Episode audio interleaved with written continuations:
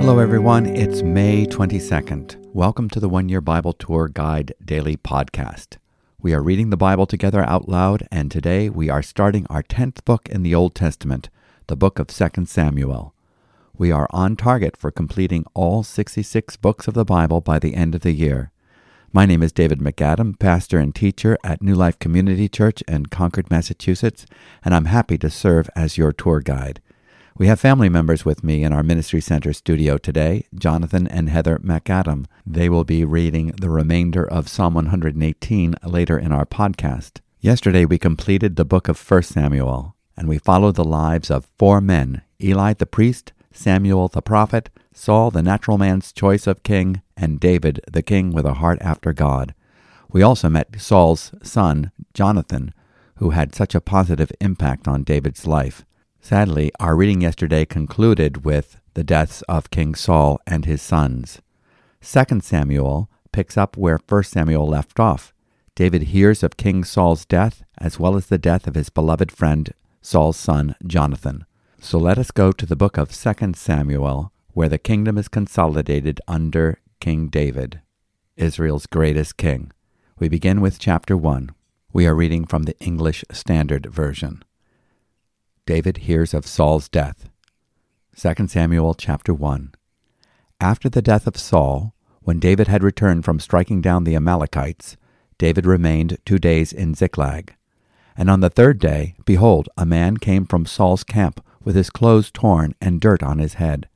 And when he came to David, he fell on the ground and paid homage. David said to him, Where do you come from? And he said to him, I have escaped from the camp of Israel. And David said to him, How did it go? Tell me. And he answered, The people fled from the battle, and also many of the people have fallen and are dead, and Saul and his son Jonathan are also dead. Then David said to the young man who told him, How do you know that Saul and his son Jonathan are dead? And the young man who told him said, By chance I happened to be on Mount Gilboa, and there was Saul, leaning on his spear. And behold, the chariots and the horsemen were close upon him. And when he looked behind him, he saw me, and called to me. And I answered, Here I am. And he said to me, Who are you? I answered him, I am an Amalekite. And he said to me, Stand beside me and kill me, for anguish has seized me, and yet my life still lingers. So I stood beside him and killed him, because I was sure that he could not live after he had fallen. And I took the crown that was on his head, and the armlet that was on his arm, and I have brought them here to my Lord. Then David took hold of his clothes and tore them, and so did all the men who were with him. And they mourned and wept and fasted until evening for Saul and for Jonathan his son, and for the people of the Lord, and for the house of Israel, because they had fallen by the sword. And David said to the young man who told him, Where do you come from? And he answered, I am the son of a sojourner, an Amalekite. David said to him, How is it you were not afraid to put out your hand to destroy the Lord's anointed? Then David called one of the young men and said, Go execute him. And he struck him down so that he died. And David said to him, Your blood be on your head, for your own mouth has testified against you, saying, I have killed the Lord's anointed. And David lamented with this lamentation over Saul and Jonathan his son. And he said it should be taught to the people of Judah. Behold, it is written in the book of Jashar. He said, Your glory, O Israel, is slain on your high places. How the mighty have fallen! Tell it not in Gath, publish it not in the streets of Ashkelon, lest the daughters of the Philistines rejoice, lest the daughters of the uncircumcised exult. You mountains of Gilboa, let there be no dew or rain upon you, nor fields of offerings. For there the shield of the mighty was defiled, the shield of Saul, not anointed with oil.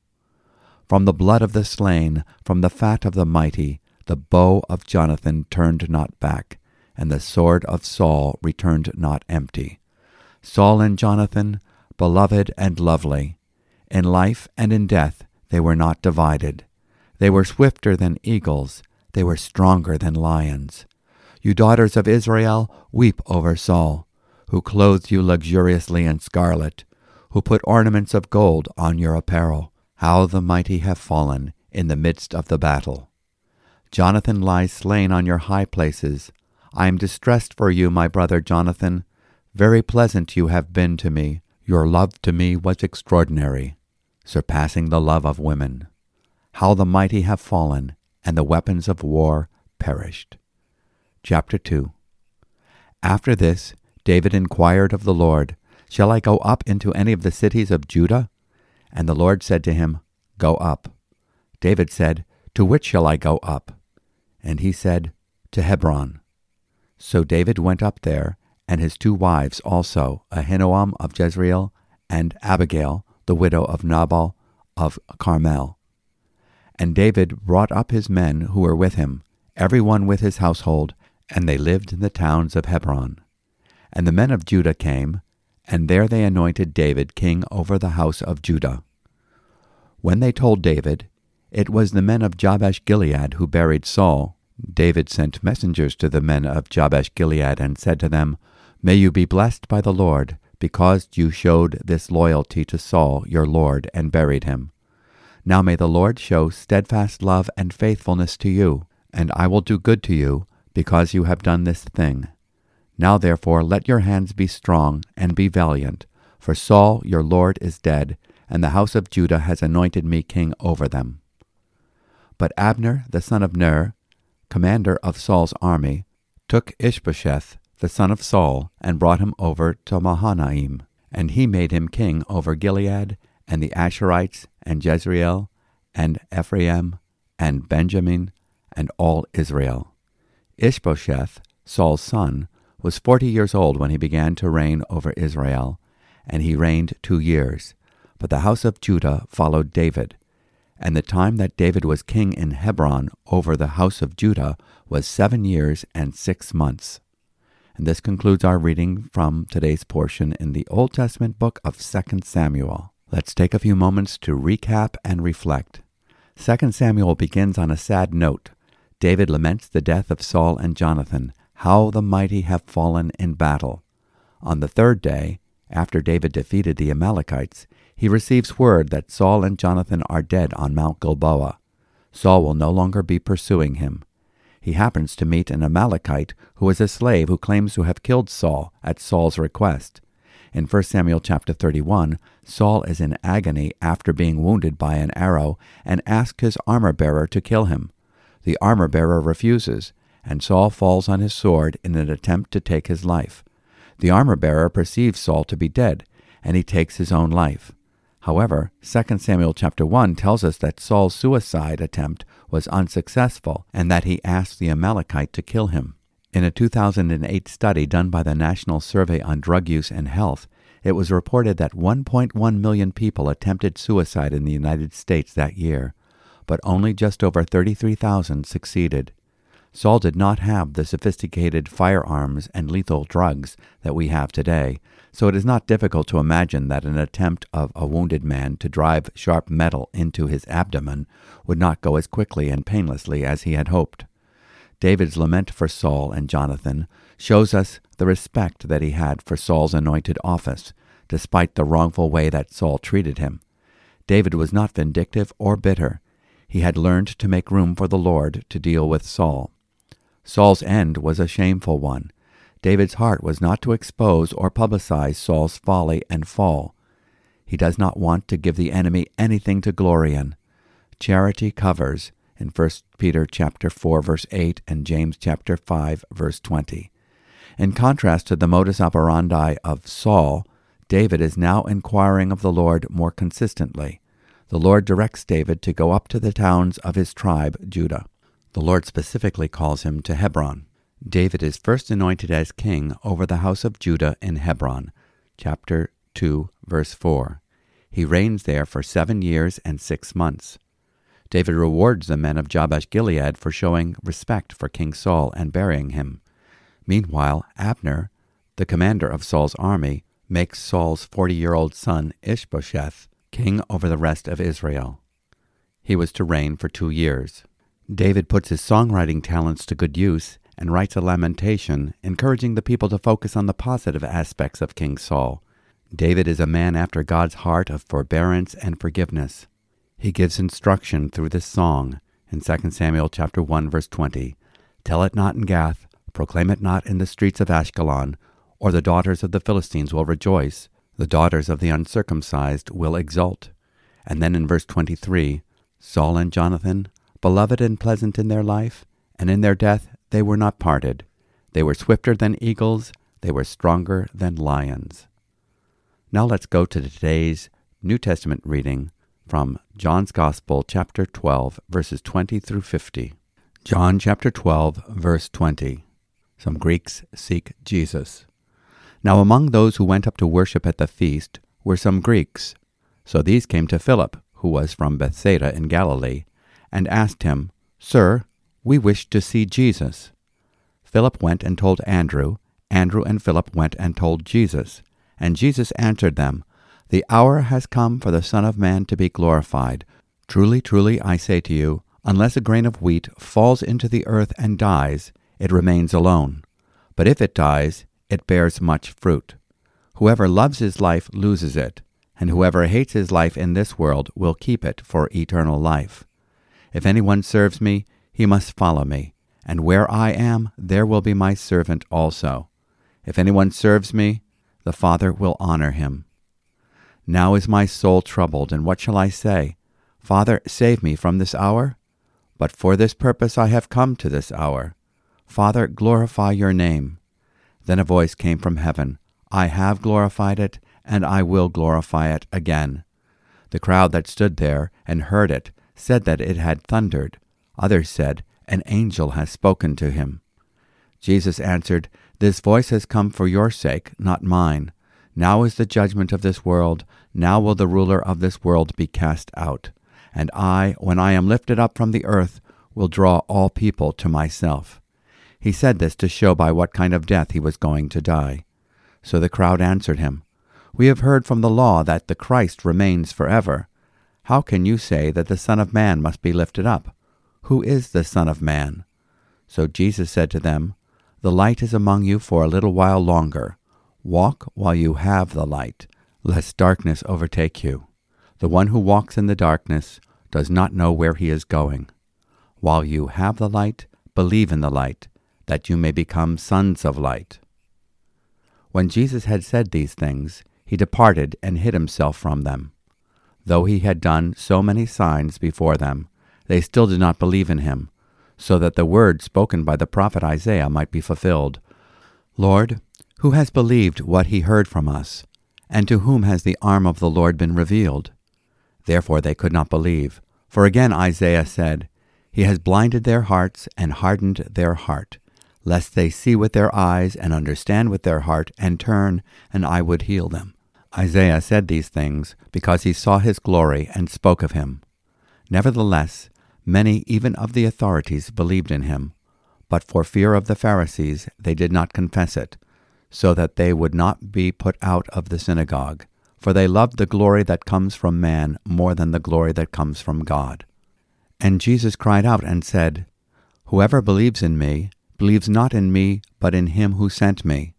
And whoever sees me sees him who sent me. I have come into the world as light, so that whoever believes in me may not remain in darkness.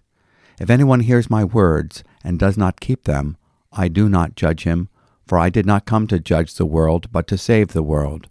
The one who rejects me and does not receive my words has a judge. The word that I have spoken will judge him on the last day. For I have not spoken on my own authority, but the Father who sent me has himself given me a commandment, what to say and what to speak. And I know that his commandment is eternal life. What I say, therefore, I say as the Father has told me.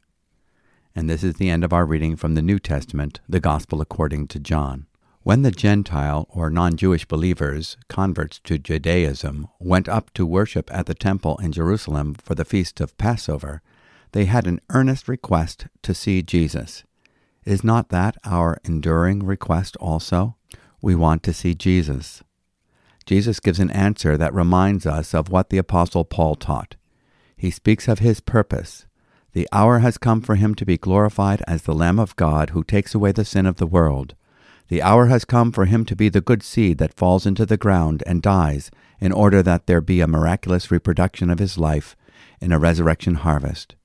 We can only truly see Jesus if we see him treated to the cross, his substitutionary death, burial, resurrection, and ascension. His life can only come to us by way of his death. To see Jesus as he truly is, you must follow him to the cross.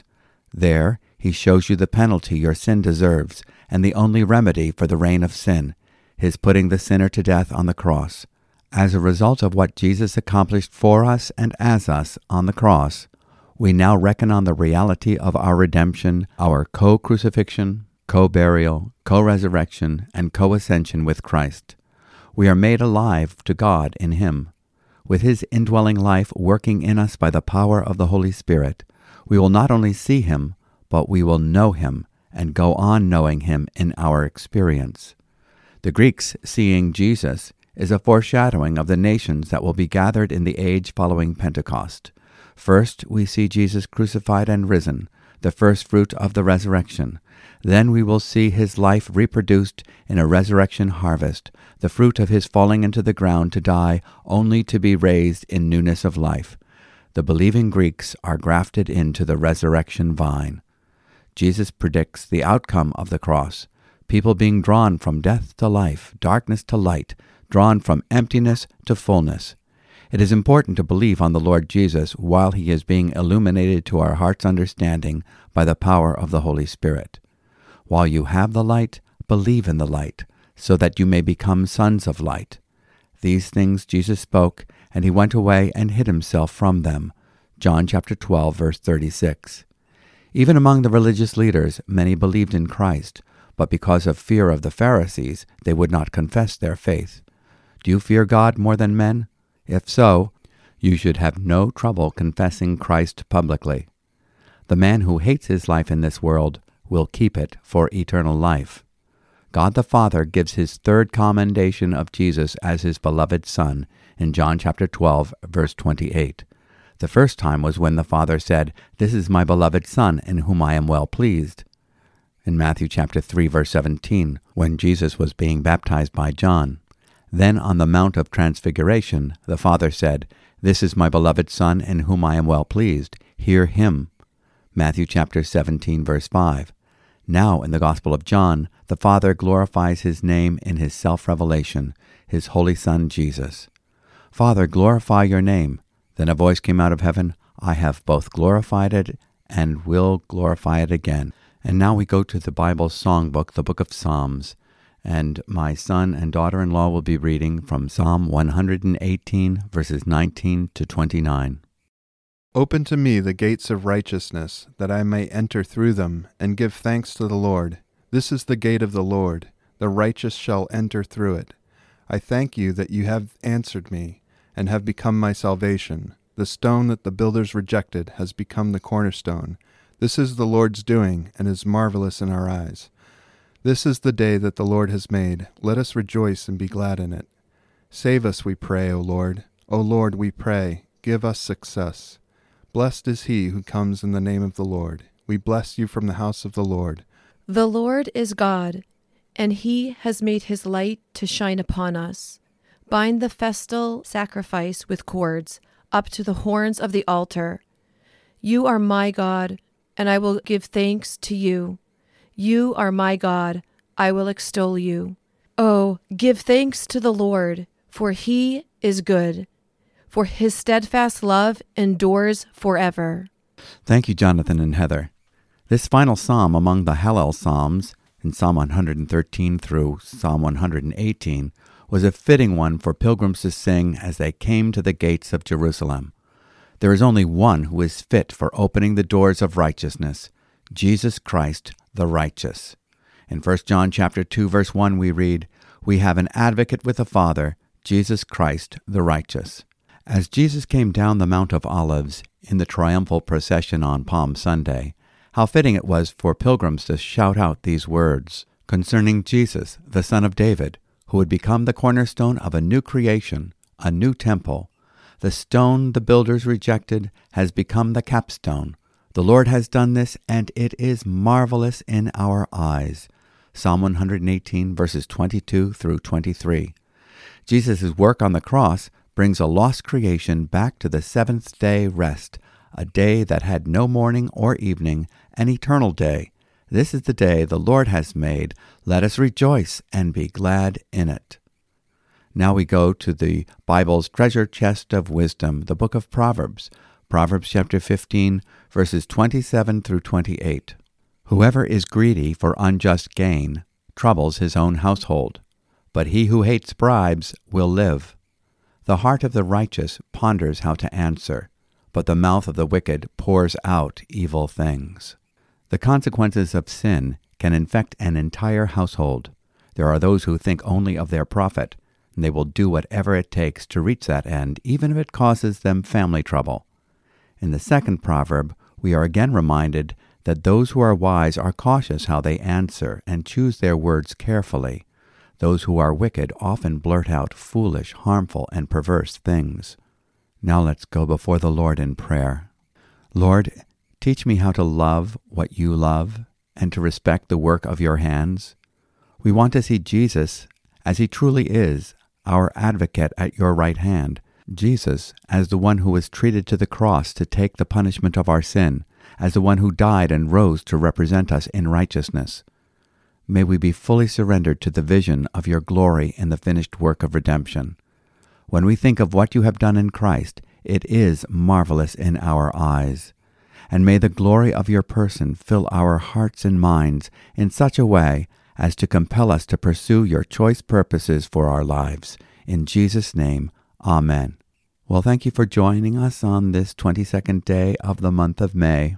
I trust that the words we have read will help to fix your eyes upon Jesus, the author and the finisher of our faith. So until next time, may you be filled with His love and the knowledge of His will. And if you have any questions or comments, we'd love to hear from you. You can write us on an email at podcast at newlife.org.